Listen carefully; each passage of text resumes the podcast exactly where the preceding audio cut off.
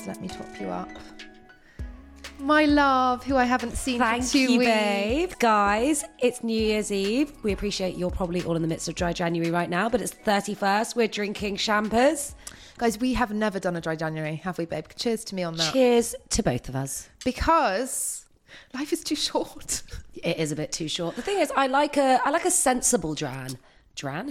I like a semi-dry. I like a damp Jan. A little a Like I don't want to be getting smashed. No. Definitely not. But the odd couple here and there. But also, let's be real. We are entering the new year hungover, unless you're not going out on New Year's Eve. yeah, that I really do hate that though. I know, that but was it's one of my anxieties about tomorrow. I know, same. Starting the year on a bad foot. That's how you know you're well and truly old. You're concerned. I am really concerned, but how else do we get around it? So, Cathers, we won't go into our Christmases because it's been and gone. It's been and gone. We're yeah. ready. We're in 2024. We're ready and raring for a new year. Do you have a particular goal for this year you would like to share with me? Well, upsettingly, I went and looked at my diary to look at my New Year's resolutions for last year. Oh no, don't tell me. I Didn't achieve any of no, them. I achieved none of them. I actually had that recently. I found some goals that I wrote up two years ago, and I was some of them were like really not big deal, like minor journalism goals. And I was like, how have I still not done that in two years? That's terrible. Yeah, mine were like have a coffee with like five people I admire. Wrote all the names Oh, down. I mean, that is quite a hard one to actually Didn't reach out though, to be any of fair. them. You never even thought about it again once you no, no, it down, probably. No. And then it was like, oh, just other things I hadn't done. I did achieve one from two years ago, which is drink more water every day. Nice. And I do drink two bottles of water a day. Brilliant. Actually, I do feel like you were someone that was on the dehydrated side. I was often. never watering. You weren't like a big water drinker, so that is an achievement. Because Well my done. dad would always say to me, if you drink enough tea, that's fine. Yeah, that's it- so English. Yeah. Um, no, I don't think it is quite the same as water. Caffeine. Um, what about you? Don't know what my biggest goal is this year. I have a really, really annoying, boring one that everyone's going to want to like punch Oh, me for. Which Oh, is, God. Obviously, I want to be like really fit and healthy this year, like everyone in January. Yes. Because I just do. You know, Well, 2024, the year to get into great I mean, I you're in shape. fab shape already, but kind. Cathers also, is looking very stunning in a beautiful I'm wearing my little dress right Yeah. now because we are going straight out from here. Well, we're at Ellie's house, so you are going to change into your sheer trousers later. I have my biggest dilemma of the last four days is the fact that I have ordered a pair of completely sheer but with em- sequined embroidery trousers from Hirestreet, which is my friend's high street rental business. Very good if you care about the planet. And they're like a pair of five hundred pound trousers that I could rent for twenty two pounds for ten days. so good. Right?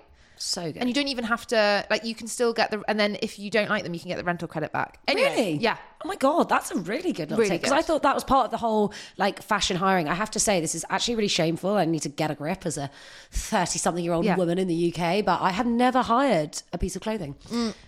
Well, I tried her out. You're My- really good with it, yeah. Well, Hurr is really expensive because you have to pay for postage. Oh, that's it. Because that's what worries me. Yeah. I'm like, what if you spend like eighty quid on a something on a dress and then it doesn't look nice? Yeah, yeah. you spend like eighty pounds on something that you can't wear and need to just send back to the person. Well, Hurr is really difficult because you do get rental credit back, but it's not all of it, and you still have to pay for postage there and back. amazing. Because I think part of me would otherwise have wanted to get a new outfit. A new outfit, yeah. And this is so much cheaper. Right, guys, welcome back. Let's get on with the show, Who shall are we? We always forget to say who we are. We are Straight Up Podcast, hosted Yes. by us journalists Kathleen and Ellie. If you've been with us for a while now, you will know that we are the pop culture podcast covering all things fame, celeb, TV, film, book, you name it. We are covering it. My God, that was a good intro. Well done, babe. Five minutes into the episode. yeah, we have realised over the last few months that we always forget to say who the podcast is and who Unless we are. we start with like a and welcome back, guys. So we're trying something new. We hope you've noticed. Hello. Today, we are going to jump right in with a film recommendation from you, Els. Yes. Well, it's been difficult, Cathers, hasn't it, to find culture recommendations for this It episode because of the Christmas dearth of Christmas culture. dearth. Christmas is a time for reruns, for the Harry Potter movies. Mrs. Brown's Boys. Oh, God, I must say that is just a step too far. Sorry, I've never seen that, by the way. But. But yes, I know what you. We know the drill. so I watched Doctor Who Give it to me. because I love Ncuti Gatwa and I thought he'd be brilliant. Um, And? if you don't know him, he was in Sex Education and he's the first black doctor. Incredible. Yeah. He was in Um, Barbie. He was in Barbie. Um, he's Scottish. and he's wonderful, such a good actor. And he, as a doctor, as the doctor, is great. Like it's really fun. You, it, the opens with him like dancing and like a tartan kilt. I think that's what he was wearing. That would make sense because he is Scottish in a club. Like he's very like he's giving youthful vibes. He's like leaning into being like the hot young doctor. Okay, cute. But the episode itself, I thought I was watching a piece of Amdram television. Really? It was about these goblins that come and like create mischief in the real world and steal babies to eat on their goblin ship and feed to the goblin king.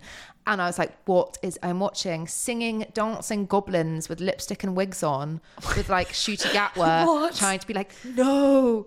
I was like, this is ridiculous. No, that sounds like it's giving Spy Kids It's giving Spy Kids. It was also giving papier mâché. I was Yeah. like, I could have made the Goblin King better. on an episode of Art Attack. Like it With was like with a balloon under Yeah. papier mâché for the head. Here's one I made earlier. Uh, so I was in shock, and in fact, all my family refused to watch it with me because it was Oh, so bad. oh my god! What? And you had to be the nerdy TV critic on your own. Yes. Did you watch Doctor Who when you were younger? And it was all very, it was all very scary. I, loved did that. My Did brothers did. My dad and my brothers like loved it, but no, I'm not gonna lie. Doctor Who has never been for me. Did you never get, have your brother saying to you, "Are you my mommy"? Do you remember that quote? No. Oh, okay. Again, I, I kind of kept kept Doctor Who Kept at a arm's wide length. Yes, breath. I was always. Do you know what? I think because it had its renaissance when I was exactly at that age when I was like so teenage girly that I just like wanted to find it lame. So I was like, why would I watch maybe that, that- about Daleks? You know, that one and a kind half of years between through. us Yeah, was crucial. exactly. I think so. So yeah, my brothers really liked it, but I did not. So I mean, the fandom around Doctor Who gives me the ick. The nerdy boys being obsessed with it. it's but- really funny. It's huge. So I have a random fun fact. oh yeah. one of Marlon's best family friends is married to David Tennant, and her dad was also a doctor, and that's how she met David Tennant. So Oh, a medical doctor. No, as in he was. He's called Peter Davison. He was a former Doctor Who. So her father is a Doctor Who, and now she's married to a former Doctor Who. I how wild is that? Peter- She's That's called Georgia Tennant. The the real family friend is actually Peter Wait, Davison's Georgia wife. Tennant. Yes. You know, we actually interviewed her in the Telegraph. Did you? Yeah, we did. We did the whole family. So her stepmom and dad are very good family friends of Marlon's because Marlon's mum went to drama school with Liz, who's Peter Davison's wife slash Georgia Tennant's like stepmom.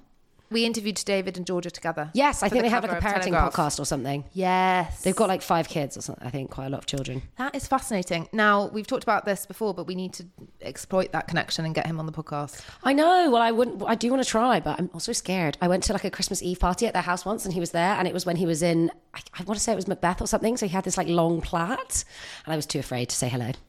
I saw him last year with Georgia. Is she blonde? Yes. Yeah, I saw them together at Old Street Station going into prep. Very, Sweet. very low key. Well, it's definitely a huge, to go back to the actual Doctor Who thing, like such a huge fandom, as you said, because I know that Peter Davison, even to this day, gets paid to go on like special Doctor Who cruises to like do an appearance. Oh my God. And he's still milking it even now.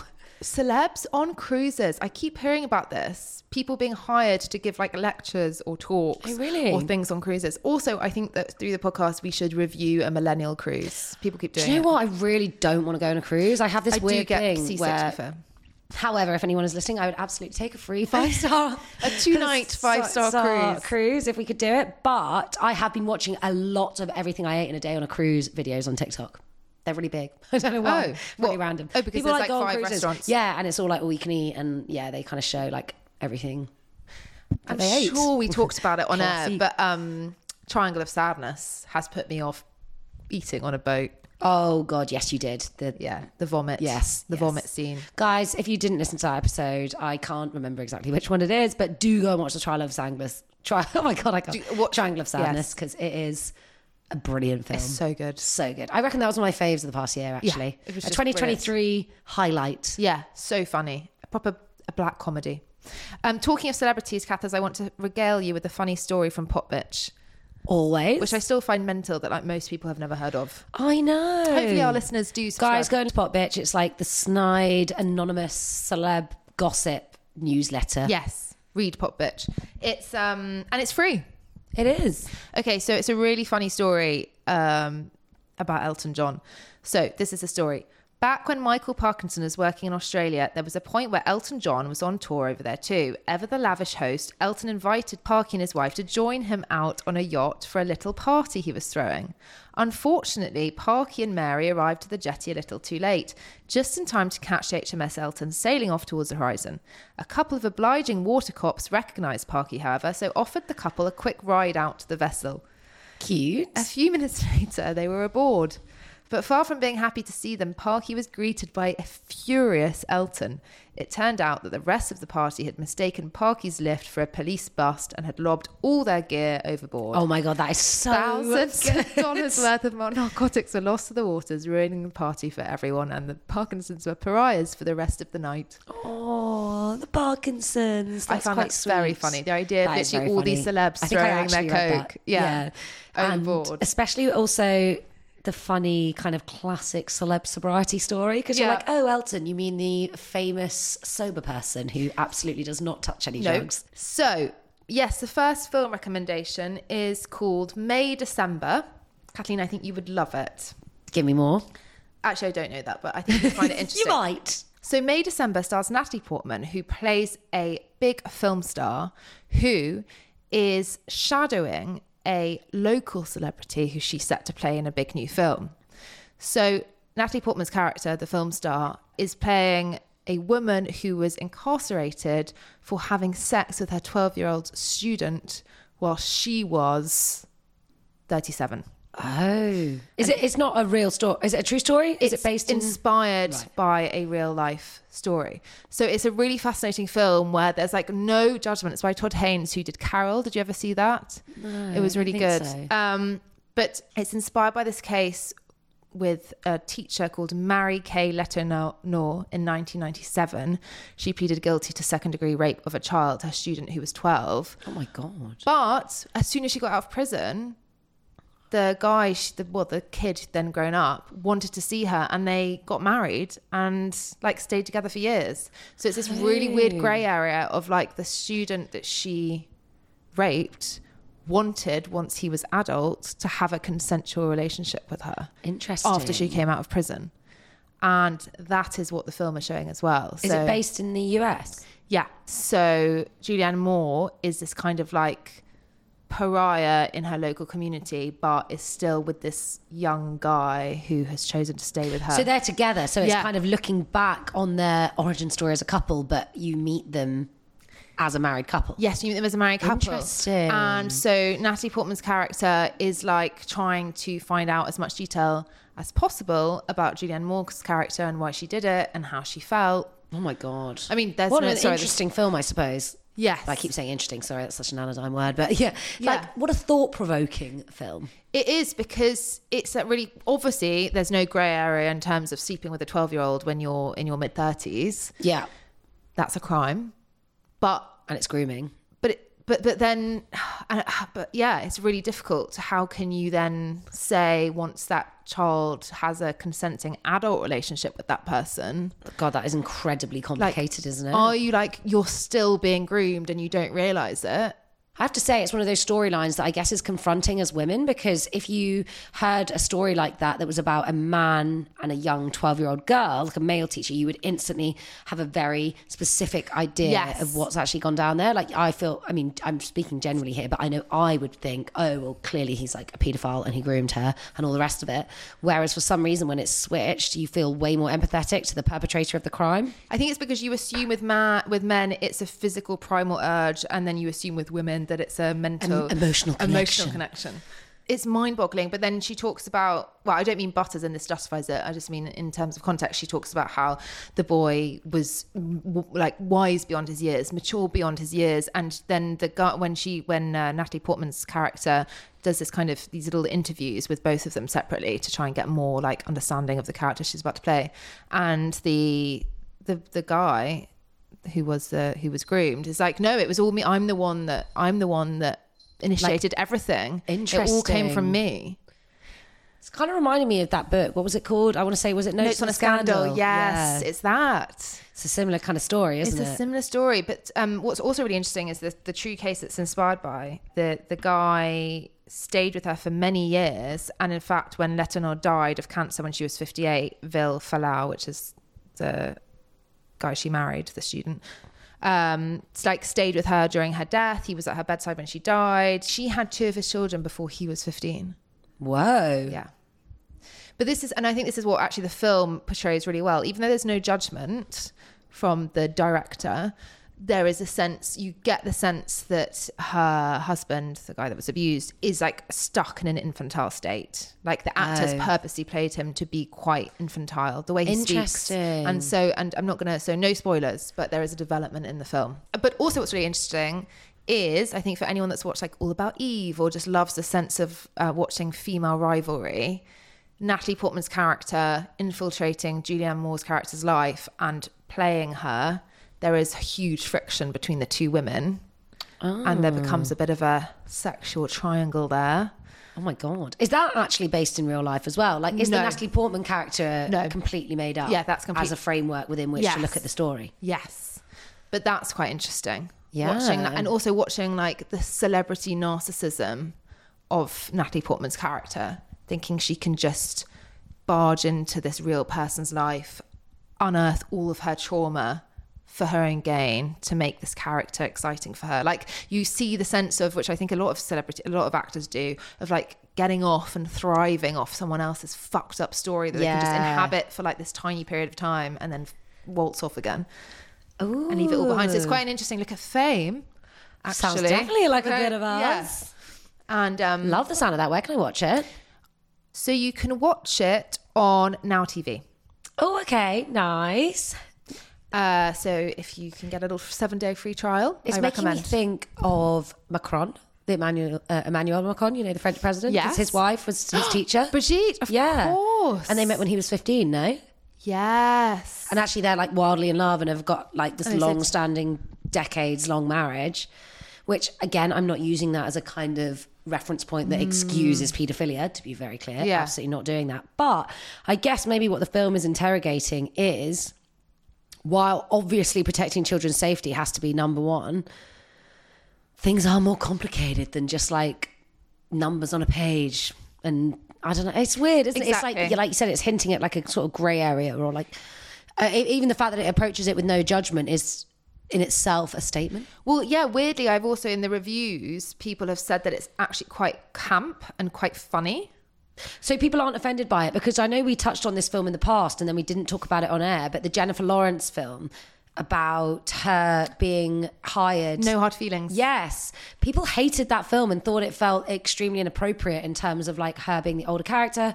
And I know quite a few viewers found that if the genders had been switched there, it would be like a highly inappropriate film. And they thought that Jennifer Lawrence kind of grooming this young kid was like disgusting. But I hmm. didn't get that from that film. When I watched that film, I took it to be about helicopter parenting. I also just do think that obviously there are exceptions, but historically, men always have much more physical power, and there is a lot.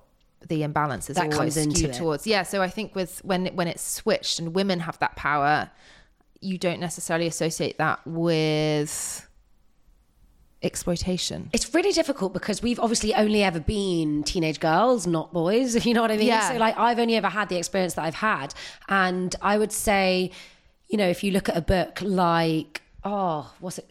Like Three Women, Yes, that has the. eh, Sorry, guys, if this is a spoiler, if you haven't read it, well, it did come out years ago now. So you've had enough time. yeah. One of the women looks back on an experience with a teacher that in fact she now recognizes as sexual grooming but at the time she thought was a relationship.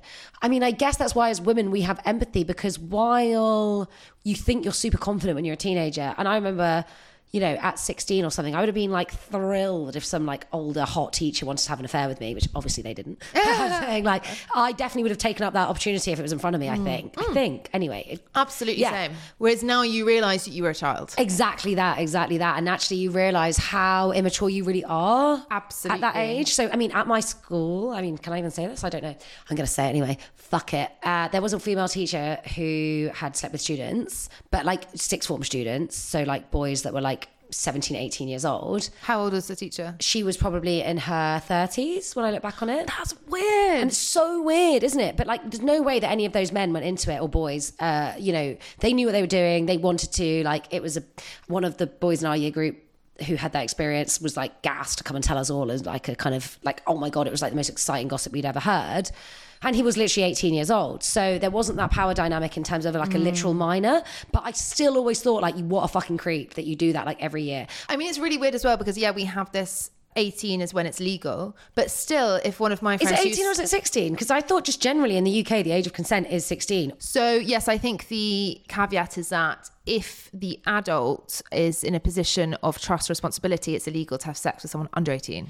So, Got a it. teacher couldn't have sex with a 16 year old. They could get done for that. I also don't think they could have sex with a, sh- a student, as in, even if the student was 18 and if they were teaching, if they were at the same school, they also, that would also be illegal. I mean, I think even now and again, correct me if I'm wrong, but university lecturers and students is still massively frowned on. Like it's not illegal. yes, although that happened like, loads when I was at Oxford. did it? Oh Yeah. my god, I feel like that's so like glamorous at Oxford. But Can also, you give me some intel? well, also at my school in London, I know three girls underage who had sex with, with teachers at the school, and it was a massive deal.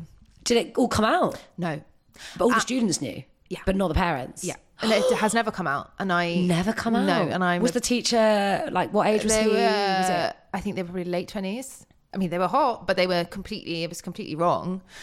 And that's like girls under the age of 16. And I think some of them had sex at school. yeah. Is actually wild. But there's always these things that happen. I mean, maybe I've just had like such a prudish vanilla life, but these kind of stories, you're always like, wow, they're totally things that happen to other people. Yeah, yeah, yeah. No, that is no totally teacher not has ever a scenario me. that I would have been in. But my point on the eight is that yes, eighteen is the legal age. that doesn't mean it's like ethical and right. But still, if someone like if one of my male friends who's now thirty was having sex with an eighteen-year-old, I would think he was a complete wrong un.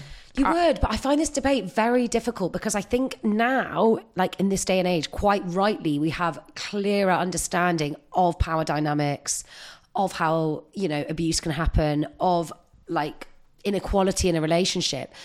However, there are so many couples from over the years that have big age gaps that are very happily in love and have, you know, decades long marriages and whatever else. Yes. So that I agree. Like, I do definitely don't love the idea of male friends of mine going out with 18 year old girls. I think to go back to what we said before, we know 18 year old girls, and I know mm. that they're not actually mature enough to be going out with a 30 year old man. Exactly really. that. We generally. know exactly that's what it is. Yeah, but you know, these things do just happen, and there are big age gaps in some really successful relationships. And I think even I know them in my own personal life, whether it's family members or whatever, have like 12 plus year age gaps, or whether it's like, you know, you see those videos on TikTok, they'll be like us then versus us now, or Yeah. talking about their age gap. And whenever I go in the comments, they'll be like, yes, okay, a 15 year age gap is a lot, but I met my husband when we were this and this, and we're now 65. And, you know, I do feel like there's so much personal testimony from actual, like, people that have had the lived experience of getting together with someone that has like a 10 year plus age gap either way and it's not as negative as we perceive it when we haven't been in that scenario Yes, I totally agree. I think as well there might be some sense of like resentment as someone who, well, from personal experience, as someone who is very fixated on aging and like being having a sell by date as a woman, and Yeah. women of my age group now wanting to date the generation below, i can or see two why it's generations triggering, below. yeah, it's triggering. people in terms of thinking about their own age Yeah, but that's really more about yeah. you than them. It's more about me. Well, yes, and I also think there's this like weird paradoxical thing that when we were teenagers, men wanted to just like d- look at porn with milfs, and, like fifty year olds, and it was all about Stifler's mum or whatever. And then we actually get to the actual real woman's age yeah, and now they want to date teenagers again. no, I know exactly what you mean, and then it's like, when is our window? So God damn it! exactly. Yes, I know exactly And I say you're saying this, for that. you know, in the comfort of being in a relationship. So, so God knows. it's like you're either too young or too old. When are you ever the right Yes. age? When are we Yeah. ripe, Kathers? I actually said right, Right. not right, Ripe. kind of loving that. Um, also, It's on a that tricky one. No, did you ever read um, My Dark Vanessa? No, I didn't. You've And got I always really it. wanted to read it. I remember my friend at work said, but I, she kind of gave me the lowdown on the. Sorry, this is really unhelpful. People haven't. It's an abuse tale. Yes, uh, so it's what we were saying before of like it's kind of told through the perspective of this student who falls in love with her teacher, and it feels very consensual and that like it's almost entirely initiated by her, and she's obsessed with him. But of course, things aren't that simple. And also, and this is completely not excusing all the stuff that we've been talking about before of paedophilia, but ha- is there not also power dynamic between someone who say 25 and 45. Like, I think there are power dynamics in every age throughout gap. life. Well, that's what that book, Yeah. A Very Nice Girl by Imogen Crimp, which I recommended probably two months ago or something now, was all about. Yeah. Because the female character is in her early 20s and the male character is in his late 30s. And they're in such different places in their lives because of that difference. Like she's just starting out, she's at university, she's gigging to make money, whereas he's like a wealthy divorced Yeah. banker. And that makes their lives feel like chasms apart. Interesting. I guess the difference is then is because personal experience can vary so wildly and therefore in terms of maturity can really affect everyone in such different ways. The only way that you can have a universal way of measuring it therefore is through like break like cerebral development which happens to everyone between the ages of like 16 to 18. Yeah, and actually, one of the main issues, I guess, with male female inequality, and I'm going to touch on this another time because I definitely want to go into this really interesting stuff that this Professor Scott Galloway talks about, which is all about male female inequality and the kind of crisis among young men, if you would like. And he actually argues that one of the issues is that women do cognitively develop earlier than men. So an 18 year old girl's brain is like 18 years old, if you know what I mean, whereas a boy's is only 16. So that's also why there's a gap in terms of how many women are getting into like university and college versus men. It's so interesting because then also I think a lot of the issue with grooming is naivety, right? But I think Yeah. you can have a really, really say naive thirty year old because say if I if I was th- if, if if that 30 year old has never had any sexual or romantic experiences and has lived a very sheltered life, as many do, if you've read Eleanor Oliphant, it's completely fine for various reasons. I do like that book. So, like, Good little shout out there. if naivety is something that makes someone susceptible to grooming, that could happen at any age. You could be very sheltered and naive at 30. But I guess at 30, like you really are like a big girl in your big pants and you can deal with it yourself. I guess that's like the cultural, societal narrative we have. Not saying that's right or wrong, but you Yeah, know, there does true. seem to be this like cut off between where like society needs to have your back and be like making sure that you're not being Mm. taken advantage of. I mean, I say that like it literally doesn't. Clearly, so many people see it through Exactly. the cracks and people are.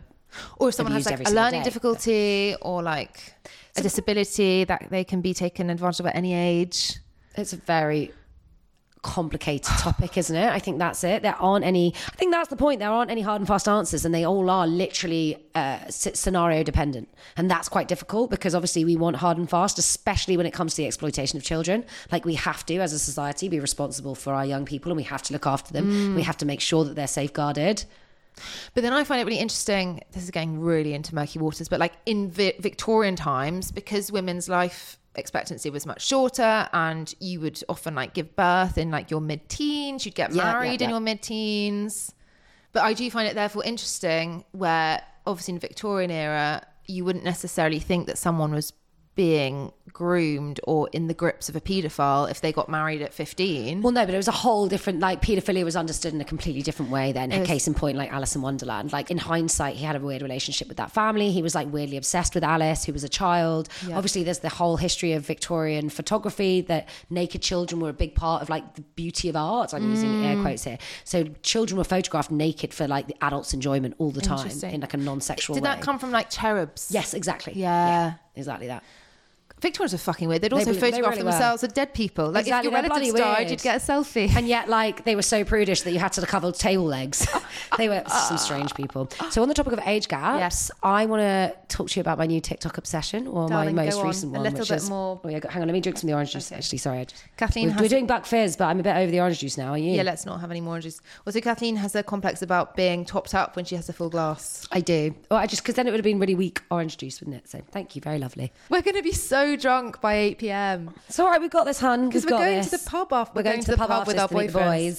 So, I want to talk to you about my latest TikTok obsession, which is Nara Smith, Wow. wife of Yes. Lucky Blue Smith. So, do you know who Lucky Blue Smith is? Um, is he a musician? He actually does have a band with his Yeah. sisters, yes. So you're not a million miles off, but he's primarily known as a male model. Yes. He's probably the most recognizable Let male model in the world. visual. He made his modeling debut when he was only 12. He was pho- photographed for Vogue Hommes, Japan, by Hedi Slimane. Yes, really recognizable Yes. face. You would recognize him in a heartbeat. Blonde hair, piercing blue eyes. It's giving hot Draco. Yes, I do know exactly what you mean by that. Lovely looking man. Yes, and his wife, Nara Smith, Mm-hmm. has become something of a TikTok sensation over the last Let me get a of visual of Nara. She's also a model, stunning. I mean, they're like the most ridiculously good looking couple that you've ever seen, so it's not exactly a surprise. Oh my TikTok God, she's them. hot. But she's actually a real TikToker. Like she posts like every day. They have been making headlines recently because of their absurd children's names. So they recently announced that they're expecting their third. So Nara did a whole video on names they love, but ones they're not picking. For reference, their children who they already have, who are like three and sort of, you know, 15 months, are Rumble Honey and Slim Easy. People You're feel joking. away about that. yeah. Sorry, who? Which is the girl? Sorry, The girl is Rumble Honey, which I saw in a video. Nara like break down the reference, and it's like a Winnie the Pooh reference to do with his like rumble tummy needing honey. Like really weird. Like I was like so strange to. Can you imagine me being like, I'm sure podcast is presented by me, Eleanor Halls, and Rumble Tummy Johnson. rumble tummy Johnson. That's not acceptable. and Slim Easy, people had, were really funny about because they were like easy, as, and I think I guess like Slim Easy, it's got that kind of American. I don't know. People found it absurd. She did a very funny video the other day about like baby names that we'd like, but we're not choosing for their third baby. Shall I play it to you, or should I just tell you them? Put, I'll put, put it on get the, yeah. Put, I'll put it on the mic. These are some baby names that are on my list that I won't be using. For reference, our kids have pretty unique names. My daughter's name is Rumble Honey Smith, and my son's name is Slim Easy Smith. So these might be a little out there, but let's get started. For girl's name, I really love the name Odie, Pepper, Dawn. They're all really cute to me. I really like Cherry as a middle name. My husband doesn't really like that name. I also like Bubble as a second name. No. That might be controversial. And I love the name Pear as a first name. And then for boys, I love the name Frosty still. If you No. guys remember. Um, what else was there? Sunny, Silver, Zen. Those are a few, but we won't be using them for this baby. These So- are some. I'm quite excited to see what this baby will be called. Zen. Pear. Pear. Pear Bubble. Imagine if your name was Pear Bubble Smith. That's what they're going for. I have to say, out of all the names she just listed, Rumble Tummy is still the worst. No, it's Rumble Honey Sorry, because Rumble Winnie Honey. the Pooh talks about his rumbling tummy yes. needing honey. Sorry. So it's like still basically Rumble tummy. yeah, Rumble Tummy would be even worse. Sorry. Rumble's Honey is still the worst. It's a bit odd, isn't it? So their age has been quite a kind of controversial topic in line with what we've just been discussing with May December because there's an age gap between Lucky Blue and Nara. It's not huge at all. She's 22 and he's 25, but they got together when she was 19 and they got married pretty soon after. And people were like, mm, is she a literal child? And people now kind of feel that she may or may not have been. I don't want to say brainwashed because that's a very strong term, but just to give you a little bit of context, Lucky Blue Smith is actually a devout Mormon. He's from a Mormon family that was uh, raised, they were raised in Spanish Fork in Utah, and then they moved to LA to pursue modeling for all of the kids. Lucky Blue Smith's mother, Sheridan, is actually also a model, and all three of his sisters are also signed with modeling agency Next. I think you probably would have seen the sister before. She's called Pyper America Smith oh, you would probably does ring a recognize her. But anyway, Nara converted to Mormonism when she married Lucky. And she since built this kind of trad wife image on TikTok where every day she'll do a video that's here's what I cooked my husband today. She's now even had to do a disclaimer at the start because I think people were like, What the hell is this? Why have you gone from being like a cool fashion model traveling the world? She's German, by the way. I don't know if I said that before to like mom life with like a third kid on the way at 22 and we'll be posting these videos as i say of like what i made my husband to eat And what is she making her husband to eat? it's like full on obviously start uh breakfast lunch dinner gorgeous meals looks like she's kind of spending It's toxic, but I am watching all of those. Oh my god, I if love saw them. But she's now had to put a disclaimer that's like, he doesn't expect me to do this. No one expects me to do it. I do it because food's my love language and I want to. So she's obviously had quite a lot of kickback. But people were funny about their age. Cathers, we have many pet peeves that unite us, but I must say one of the most notable has got to be our misophonia, which, as we've recently discovered, is the term used to describe a negative emotional reaction to common sounds. Oh my god, babe, nothing enrages us quite like the sound of someone frothing at their desk or tapping away violently on their keyboard. For me, as someone that struggles with ADHD, distracting sounds are honestly such an issue when I'm trying to work. I actually can't cope. Of course, which is why we're such big fans of the tiny, comfy, and super unobtrusive Calmer earbuds from our brilliant podcast sponsor, Flare Audio. Cathers, how do they work? Take it away. Well, Hans, our ears are shaped like shells, so the sound we receive is always distorted at about 20%. Most people's brains filter that out, but if, like me and Els, yours needs a little bit of a helping hand, then the Calmer earbuds are just perfect. Such an upgrade, I have to say, from my noise cancelling headphones, which are very antisocial when you're in the office and a colleague's trying to talk to you and block you off from sounds you actually really need to hear. Don't just take our word for it either, guys. They've sold 2 million pairs since the launch of Knockdown, and they even do mini versions for kids and a new version called Calmer Soft, which is an extra soft option for those with more sensitive ears. So go to flareaudio.com to snap up your Calmer earbuds. Thank you so much to Flare. But he'd had a weird dynamic previously in that he actually had a child prior to that relationship from a with a former girlfriend, Stormi Bree, who was a model, who was a former Miss. Why are so many models Well, called Stormy? I uh, well, are they? Stormy Daniels? Oh, Sorry, I can actually think of one other example. I'm thinking of Stormi Webster, Kylie Jenner's daughter. Ah, yes. who's obviously Probably like four, will grow up so to be a model. Probably will be a model, yeah. So yeah, he had a child with Stormi Bree, who, as I said, was a former Miss Teen USA, named Gravity. Gravity No. Blue again. They like the weird names, like Gravity, like literally spelt exactly as you would imagine. But Lucky was only 18 when he got together with Stormi Bree, and she was 26. And so when they had their first child, their only child, Gravity Blue, he was 19 and she was 27. Like that is a bit odd. But then he, I mean, to be fair, then they broke up. Then he married Nara Smith, Pellmann previously, you know, a year or so later. Also interesting because obviously Mormons are meant to be no sex before marriage, whereas they mm. were clearly pregnant. I mean, he clearly didn't believe in that anyway because had a child out of wedlock previously. But then they got married in the February and then they had a child by the October.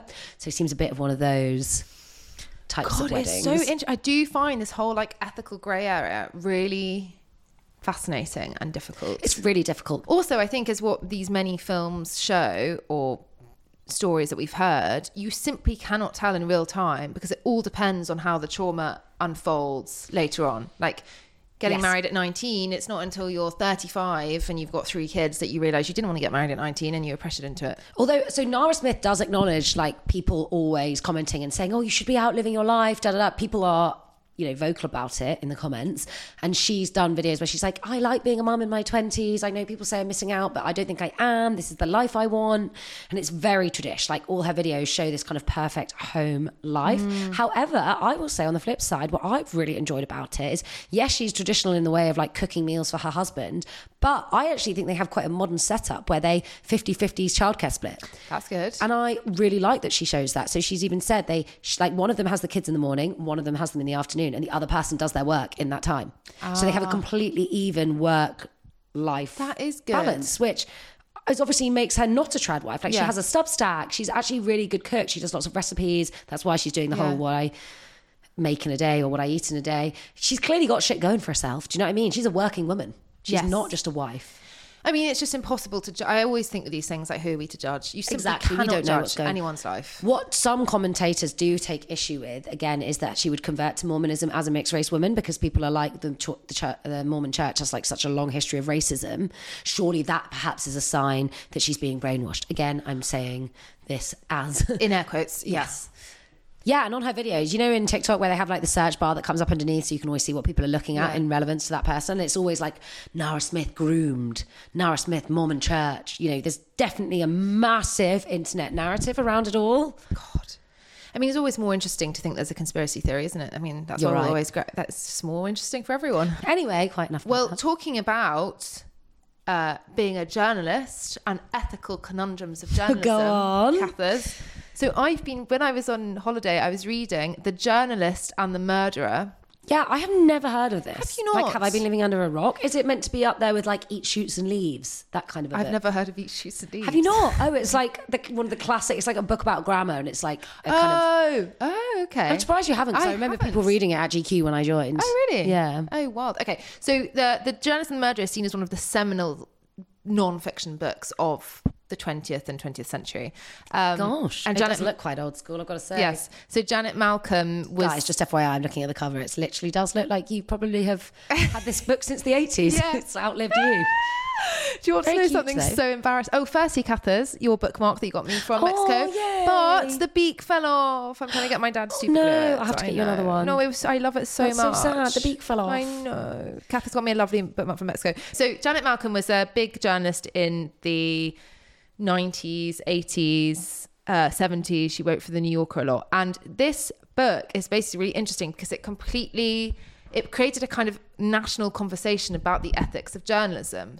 So, in 1989, Janet Malcolm wrote a two-parter in the New Yorker about this man, Jeffrey MacDonald, who had murdered his pregnant wife and two daughters, and a journalist, Joe McGinniss, who had interviewed him and written a book about him called Fatal Vision. I don't know why, but it's giving the staircase. Yes. Basically, what happened is that uh, Jeffrey MacDonald, the murderer, has always said he's innocent. He has never pleaded guilty. He's still incarcerated now. And he has always said that four intruders came into his home and attacked him and his pregnant wife and kids, and that's how they were killed. He granted an Sure. yeah, One of those. yeah, of course. But you somehow Oh, didn't sustain any miraculously, injuries. your entire family were murdered, but you were fine. Cool. Exactly. So, but he invited Joe McGinniss, who was quite a well known journalist at the time, to interview him and then specifically to essentially shadow his defense team on his journey to try and get acquitted. Interesting. But what was very ethically dubious was that Joe McGinniss then decided to write a book about Jeffrey MacDonald with his total cooperation to the point that actually Jeffrey MacDonald would earn a percentage of the revenue from the book. So they were kind of writing it so it's almost like a ghost written autobiography. Yeah, so basically, from MacDonald's side, he thought that this journalist was going to sit with his defense team throughout the trial and essentially write a book that exonerates him. Mm. But McGinniss, the journalist, was very much secretly thinking that MacDonald was guilty. Oh. So the whole. Oh, okay. I wasn't expecting it to go that way. So what is really mental is that they spent years together. They became friends. Uh, McGinniss would stay in his house when he was visiting him in prison. He would write letters to him for three years. He would call him his friend. He was like, he would write to him saying, "I can't wait till you get out. Like this is not what you deserve. The public need to know the truth." And then Fatal Vision was written, and Jeffrey MacDonald didn't the murderer did an interview with CBS 60 Minutes and the the presenter read aloud some of Joe McGinniss's book and it was only at that point that MacDonald realized that McGinniss had essentially stitched him up because every single thing that this presenter was quoting was suggesting that MacDonald was guilty AF. oh my god. So then MacDonald sued McGinniss for breach of contract because they'd Yeah. agreed to write this book together. And then Janet hell. Malcolm wrote all about the ethics of this. And it created this massive talking point of like, is it acceptable as a journalist to essentially hoodwink your subject for the purpose of a fantastic piece of journalism? And I suppose an, a story that in their mind is closer to the truth anyway. So therefore, they're doing the service to the readers of getting to the actual truth. Exactly, and also you kind of have to Oh, think if is- it's really if, tricky If. MacDonald is guilty and has murdered his Then, like, why the hell should he have a journalist cover it all up for him anyway? Exactly. That's that would be even more problematic. God, that is a But what was one. really weird, though, and I think what I do have an issue with is, for instance, um, in all these letters that McGinniss wrote MacDonald, which again, rookie error, because when MacDonald sued him, all these letters obviously had to be read out in court and showed very much how duplicitous McGinniss was being and kind of basically saying, yes, this book is going to exonerate you, I'm on your side, but actually secretly I'm writing. And Yeah, I feel like you can't do that. Yeah. and, and regardless of the crime that that feels very wrong, doesn't it? It does. And even though that man who killed his entire family blatantly is a psychopath, it does and clear and also interesting that he would even kind of employ a journalist. Like it feels like all the classic tactics of those psychos that do actually commit the crimes, doesn't Yes, it? To be that sort narcissism. of uh, bold about trying to exonerate Yes, themselves. they want to be written about. They want, like as I yeah. said, the staircase. That's what it's reminded me of. So, guys, if you don't know, the staircase is a Netflix drama that was then made into a film. I cannot remember the name of the murderer, but the name of the woman that was murdered was Kathleen. Oh, Obviously, I always remember that. Sorry, that's a very unhelpful, very unhelpful. Spoken like a true narcissist. Yeah. So, guys, if you just go and look at the show with a Kathleen in it, you'll know. Colin Firth plays him, and Sophie Turner's in it as well in the HBO remake. Yeah. But that he like, he's like, he's so involved, the murderer, oh, the apparent murderer, in what's gone on with his wife. I don't know. It's just it's giving fishy and suspicious, and I don't think that that man should have even necessarily had a journalist on call that could basically exonerate him with his book. However, I also don't think that said journalist can manipulate him in that way. Exactly. And what was like, there are loads of facts that suggest that McGinniss, the journalist, was being really treacherous. For instance, he was writing to his editor, uh, the book editor, discussing the technical issue of not spoiling his work's punch and effect by making MacDonald appear too loathsome too soon. That's quotes. So he was like very much like structuring it so that you think he's innocent, you think he's innocent, you think he's innocent, and no, actually, Oh. this is why I think he's guilty. So he was kind of uh, tweaking the aesthetics of the crime for his own. He's making it into a, nar- a narrative story, Yes. not a fact factual recounting. Exactly. So Janet Malcolm opens her book. It's one of the most famous lines in journalism, as I found out when I was. Well, actually, that's why I started reading it because I was recommended it by our boss at GQ. He said I had to read oh, it. Oh, were you? Yeah. God, one, it's only taken five years Yeah. to actually I- get a copy. Well, I bought it years ago and then I never read it because it looked so fucking shit. I mean, I feel like it's like super relevant to now with all true crime stuff. Like, my God, this feels extremely. I think you would love it. I'm And know lend you hate this you. word, zeitgeist. Yes, it does. so it opens with every journalist who is not too stupid or too full of himself to notice what is going on knows what he does is morally indefensible. Also, very interesting that a female journalist is writing with the universal he, He. him. Very interesting.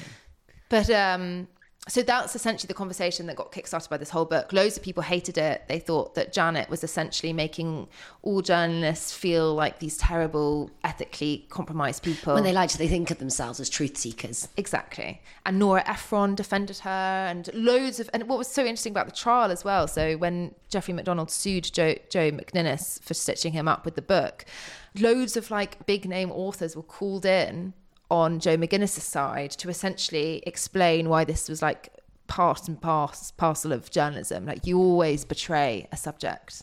Oh. Like so, it became this like quite like huge. It's a huge thing. ethical conversation Yeah. that doesn't really have a kind of right or wrong objective answer, does it? It's almost all a s- opinion. yeah, it's all, it's a personal choice. Yeah. I didn't catch that. Oh. Could you try again? Oh, hello, Siri. Sorry about that. How do I get off?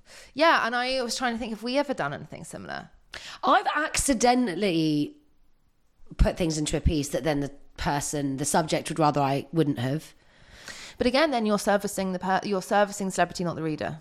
And I've always found that a very difficult dynamic, to be honest, in my own journalism. How much I want the piece to accurately reflect the totality of someone, which might not be the nicest things mm. included, versus I want the person to love it. Like, I always hated the idea that someone would read my piece and hate it, like when it was about mm. them, because it is a very vulnerable thing to spend time with someone and then have your entire life story written up on a page by someone that actually doesn't really know you at Yes. all. So I have real kind of empathy for talent, as it were, being in that scenario because it must be so strange. And the kind of thing that I've noticed is how tone doesn't carry. So someone can say something in one way, but when it's written down on the page, it comes across as completely different to how it sounded when they said it. And so I've had to learn to be more careful with things like that because a quote that can sound funny and off the cuff in person can look really odd on the in the written word. Also, another thing that was really interesting about this case is that because Jeffrey MacDonald is quite a boring, he's like quite a boring murderer. Like he doesn't, there's nothing to suggest why he would do this. There was no clues as to why he would kill his family. He seems like a regular guy. And McGinniss, in his book, therefore tries to like properly psychotherapize him and draws on all these like psychotherapist texts and like essentially oh. tries so to a lot of conjecture. a lot of conjecture tries to diagnose him with like narcissism, pathological narcissism, and all these things. And Janet Malcolm's point is actually a thing that I think is so relevant to journalism today is that like sometimes as a journalist you're given a really boring interviewee and there's not really much you can do. Journalists will try and make them interesting, but at what point did they just completely diverge from the reality? Also, it's hard because what's interesting is slightly subjective. Well, as yes. we found as young journalists at a particular period, i.e., when the American presidential election between Hillary Clinton and Donald Trump Mm. was going on. And all anyone wanted in terms of editors was a Donald Trump quote. But actually, for the reader, that's not that interesting. I found that a really Yeah. weird one at the time. If you could get a quote about Donald Trump or Jeremy, Jeremy, if you could get a quote about Donald Trump or Jeremy Corbyn, that was like a huge tick from the editor. Yeah. But actually, as a reader, even personally, I just think it's super boring to hear every fucking celebrity ever have some banal opinion Yeah. on these two politicians that they don't really care about anyway. Like, breaking news, Trump is shit. You know, it's not exactly, it was always the same spin on the same thing. You know, it wasn't like anyone was being like, I'm actually a huge Donald Trump fan. They weren't. It was always negative. Yeah. And even so, similar with Corbyn, it would even be, it would either be a really negative Corbyn headline or it would be like, I support Corbyn because I'm for like the left liberal arts. Like it was a very obvious, quite confining narrative. I always find that that what news journalists or editors feel as a news line actually isn't necessarily always very interesting to the general public, Exactly. and it really does like jar. jar with the piece. But I think there is a massive issue that I've had as a as a journalist when you've done the interview and you're like, fuck, this person just hasn't been interesting. And he's been interesting or she's been interesting in other interviews, but for some reason they've not been interesting with me, or maybe they're just never interesting. What how do you make them interesting without actually completely betraying who they are as a person? And it's your job to do that. Like you said, you Yeah. ultimately your responsibility is to the reader. And so how do you convey something that they actually want to read? Exactly. like that's your job at the end of the day, not to like flatter someone else's ego. Exactly. And if you are trying to service the reader or your own idea of what your writing could be, then you might be making up a kind of myth of that person that actually has nothing to do with the reality of that person. God, it's so hard, but very, very like on of the moment, I think. I kind of want to read that. What's the episode of Black Mirror that's about this, really? That's about the is it Lock something? Oh, Loch Henry, yes.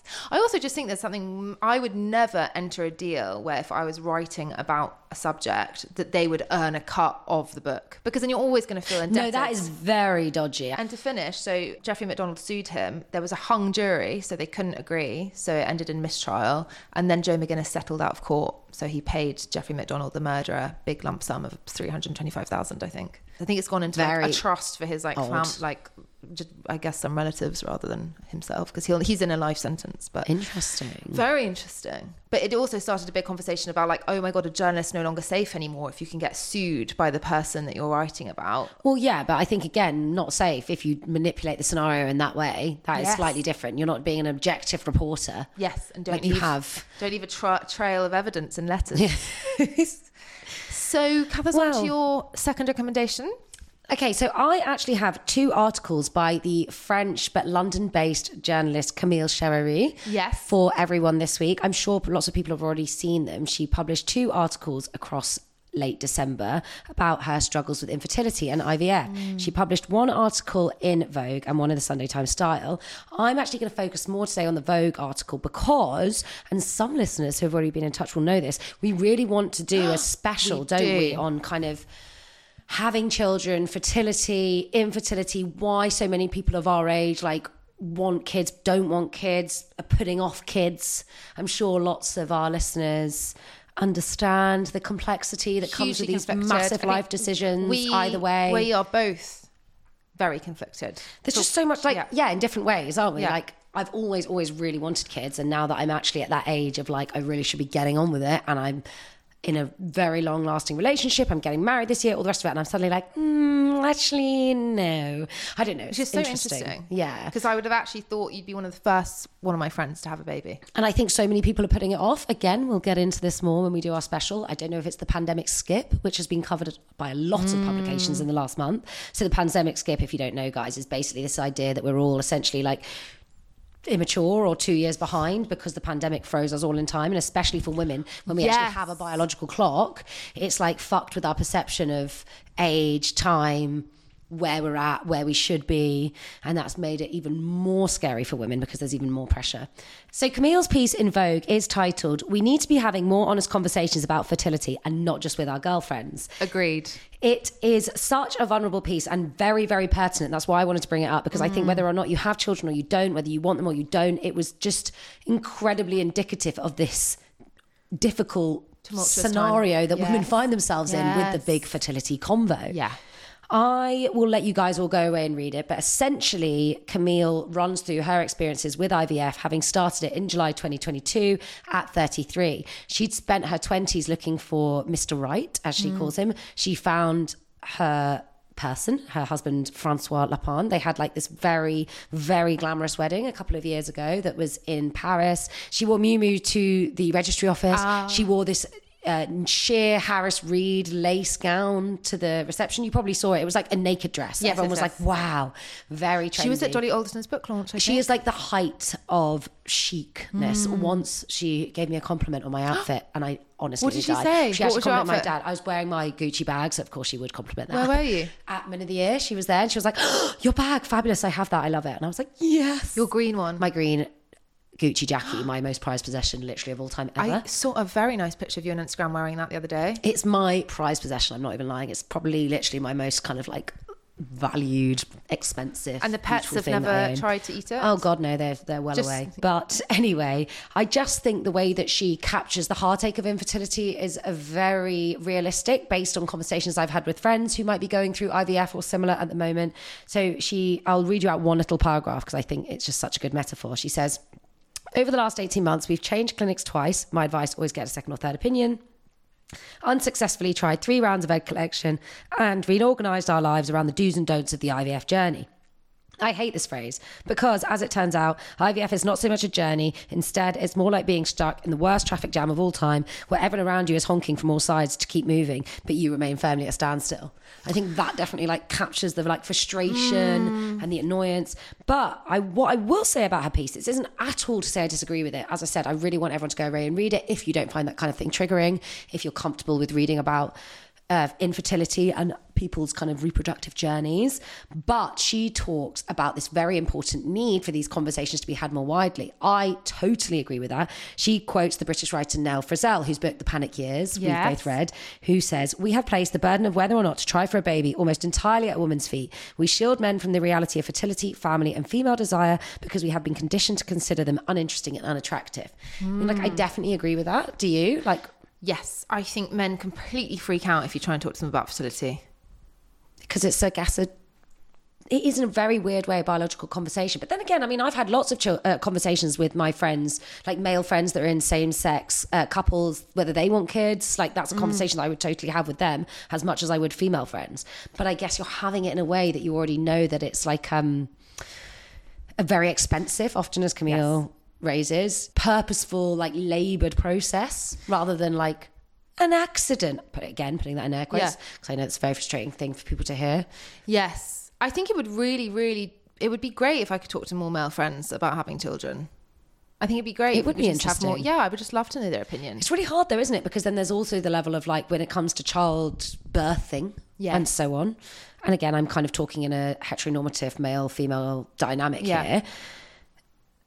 They the woman is going to do most like the literal labor, you The know? emotional and so the like physical labour. yeah, it is the woman that has to do a lot of that. So maybe perhaps that's why we consider it a woman's problem because it's almost like a woman's burden. I also don't feel know. like there's not really, to be fair, contradicting what I just said, I don't know how much I would gain from a conversation with a man who literally knows nothing about, hasn't Yes. really thought about what it's like to give birth. But sorry, I was going to say there's a really funny SNL skit with Adam Driver, who I love, who plays uh, a man in a gay couple who basically is telling all their friends that they're trying for a baby, and all their like heterosexual friends are like, "What do you mean you're trying? Do you mean you're adopting?" And they're like, "No, we're just gonna." We're just gonna try, and they're like, "But do you Oh. mean you're gonna Have get a surrogate, or- No, just the old-fashioned. We're just gonna have sex and try." And they have this hilarious, like, full-on conversation about how they're like gonna just have sex and try and have a baby as two men. And all the comments, uh, it's obviously a parody and it's a skit, but all the comments underneath were like a lot of them were from gay men being like, "It is, even though it's obviously a joke, it is." emotional the fact that you can't have that experience Yeah, you have to, like we said, you'll never have, and this is one thing Yeah. that Camille touches on. Again, I keep saying air quotes today, but you're never going to have a child the fun way. Yeah. You know, it's this like, it's never going to just be an accident where you go with the flow. Yeah. Like, it's going to be a very considered, expensive, emotionally draining, long process. One point I did want to make though, and it's not to say that I disagree with Camille because I don't, but she talks about how we're all like less interested in having fertility conversations out loud. And I have to say, that's not my personal experience.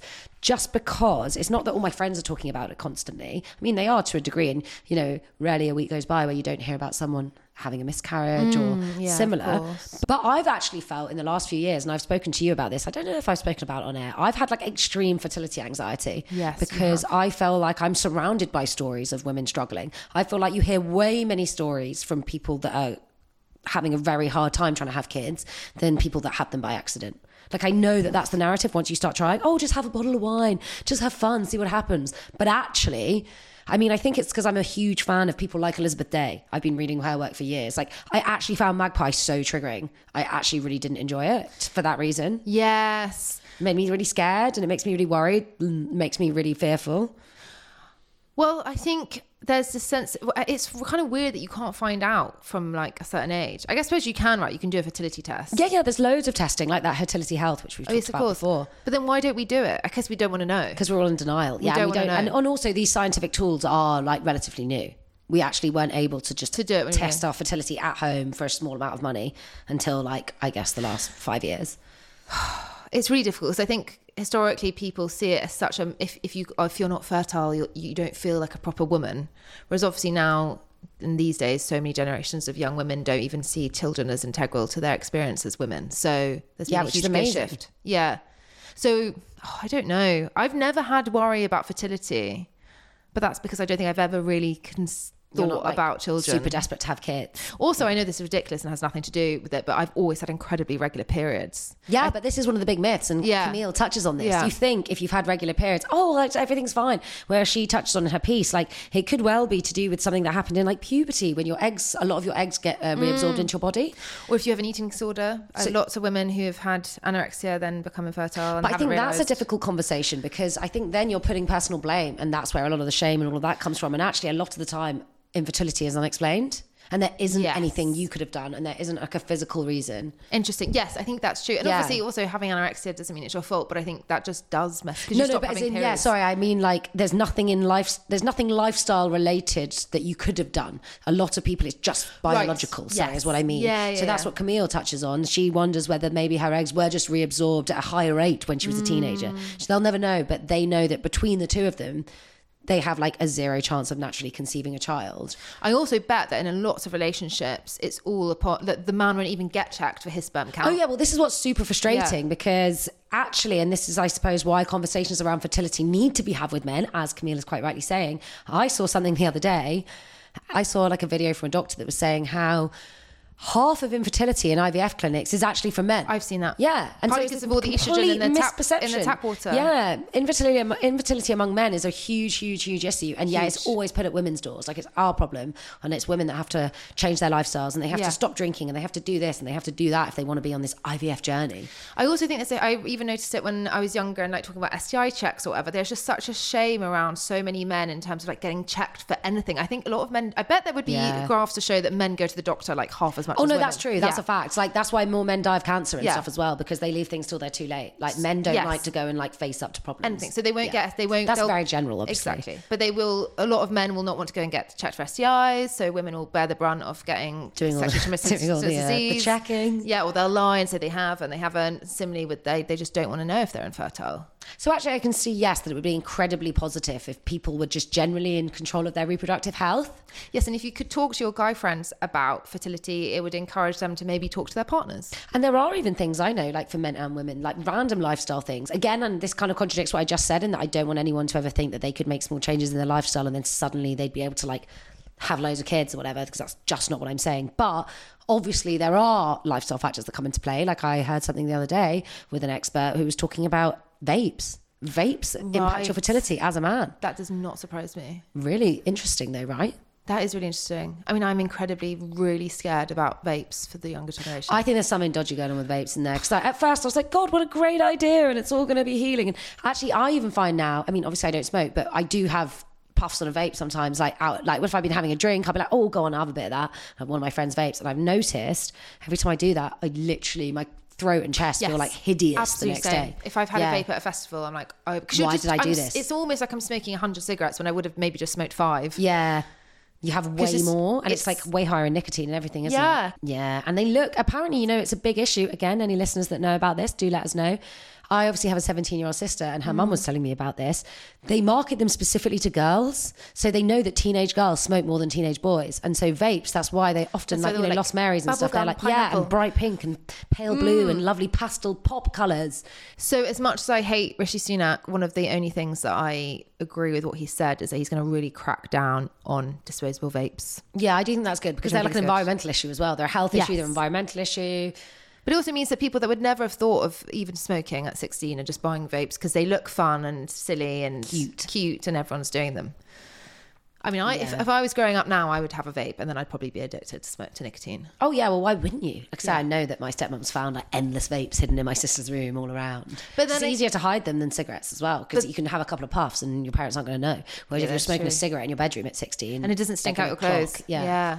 But then again, at 16, I was smoking Well, at least five to 10 cigarettes as everyone knows about your criminal activity in Waterloo Station. Oh, yeah.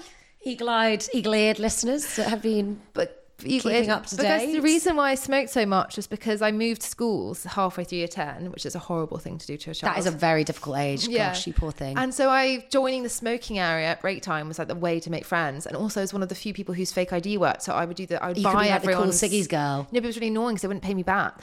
Oh my god! So, So, you're like, like some of the, like- buying the entire Yeah. school's supply of cigarettes. So the most intimidating girls at school would be like, "Oh, get me a ten pack of Camel Blues, whatever," and I'd go and buy them, and then I'd never see the money. Oh, one thing I have to say about smoking that I found as a fun fact. If you listen to our last episode, you will know that Els had gone to see Saltburn. I had not seen it. I did watch it over Christmas on Amazon Prime.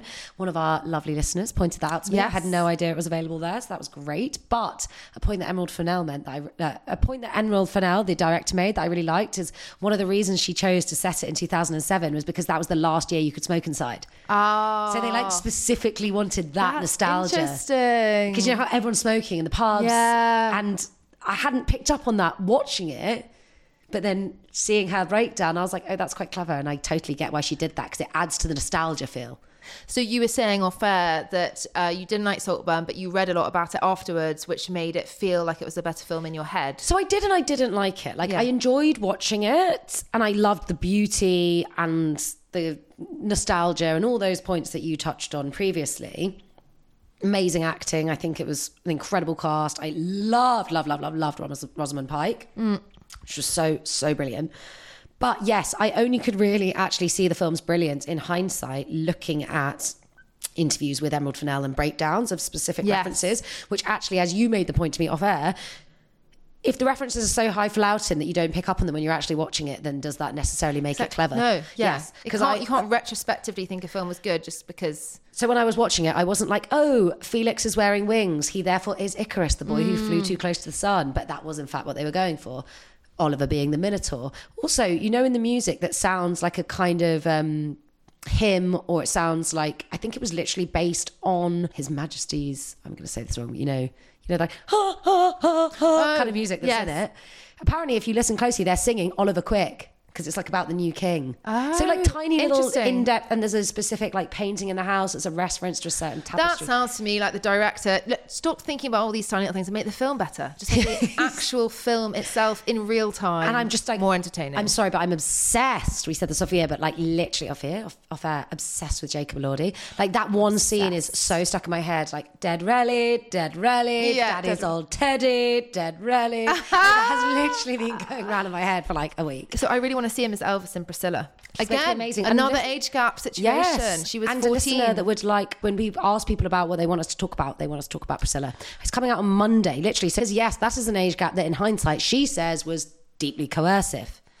yes. And Priscilla being Elvis's wife, by the way, guys, who was fourteen. is very upset about the film, but Priscilla herself is very happy about it. Because it's based on her autobiography, isn't Yes. it? By Sofia Coppola. So that's going to be another film. As again, as I said to you off air, I think Saltburn is very much a film for the girls, gays, and theys. Yes. More than the uh, It's a macho audience. the macho audience, exactly. And I, I feel like perhaps Priscilla will be the same. I maybe I think so. Also, I said to you, I said this to you off air, but I do think Saltburn is a poor man's parasite. Yes. The idea of someone infiltrating someone's home and taking possession of it. But that Very, worked much better because they were idea. actually like on the poverty line. Actually in the home as well. yeah. anyway, Anyway, so guys, we hope you liked this hot cultural debrief. a bit of a uh, smorgasbord of general chit chat and recommendations. Yes. As you all well know, it's been a slow period, but we will be back with some hard hitting cultural journalism. slash- Hey, we've talked about paedophilia, murder, about- and uh, rape. So a really hard- joyful episode to start your ears. Yeah, your ears. I what is wrong with me? I can't speak. I think Ears maybe we have we have finished our bottle of champagne, guys, I and we, we must will now be off to the pub. Yeah.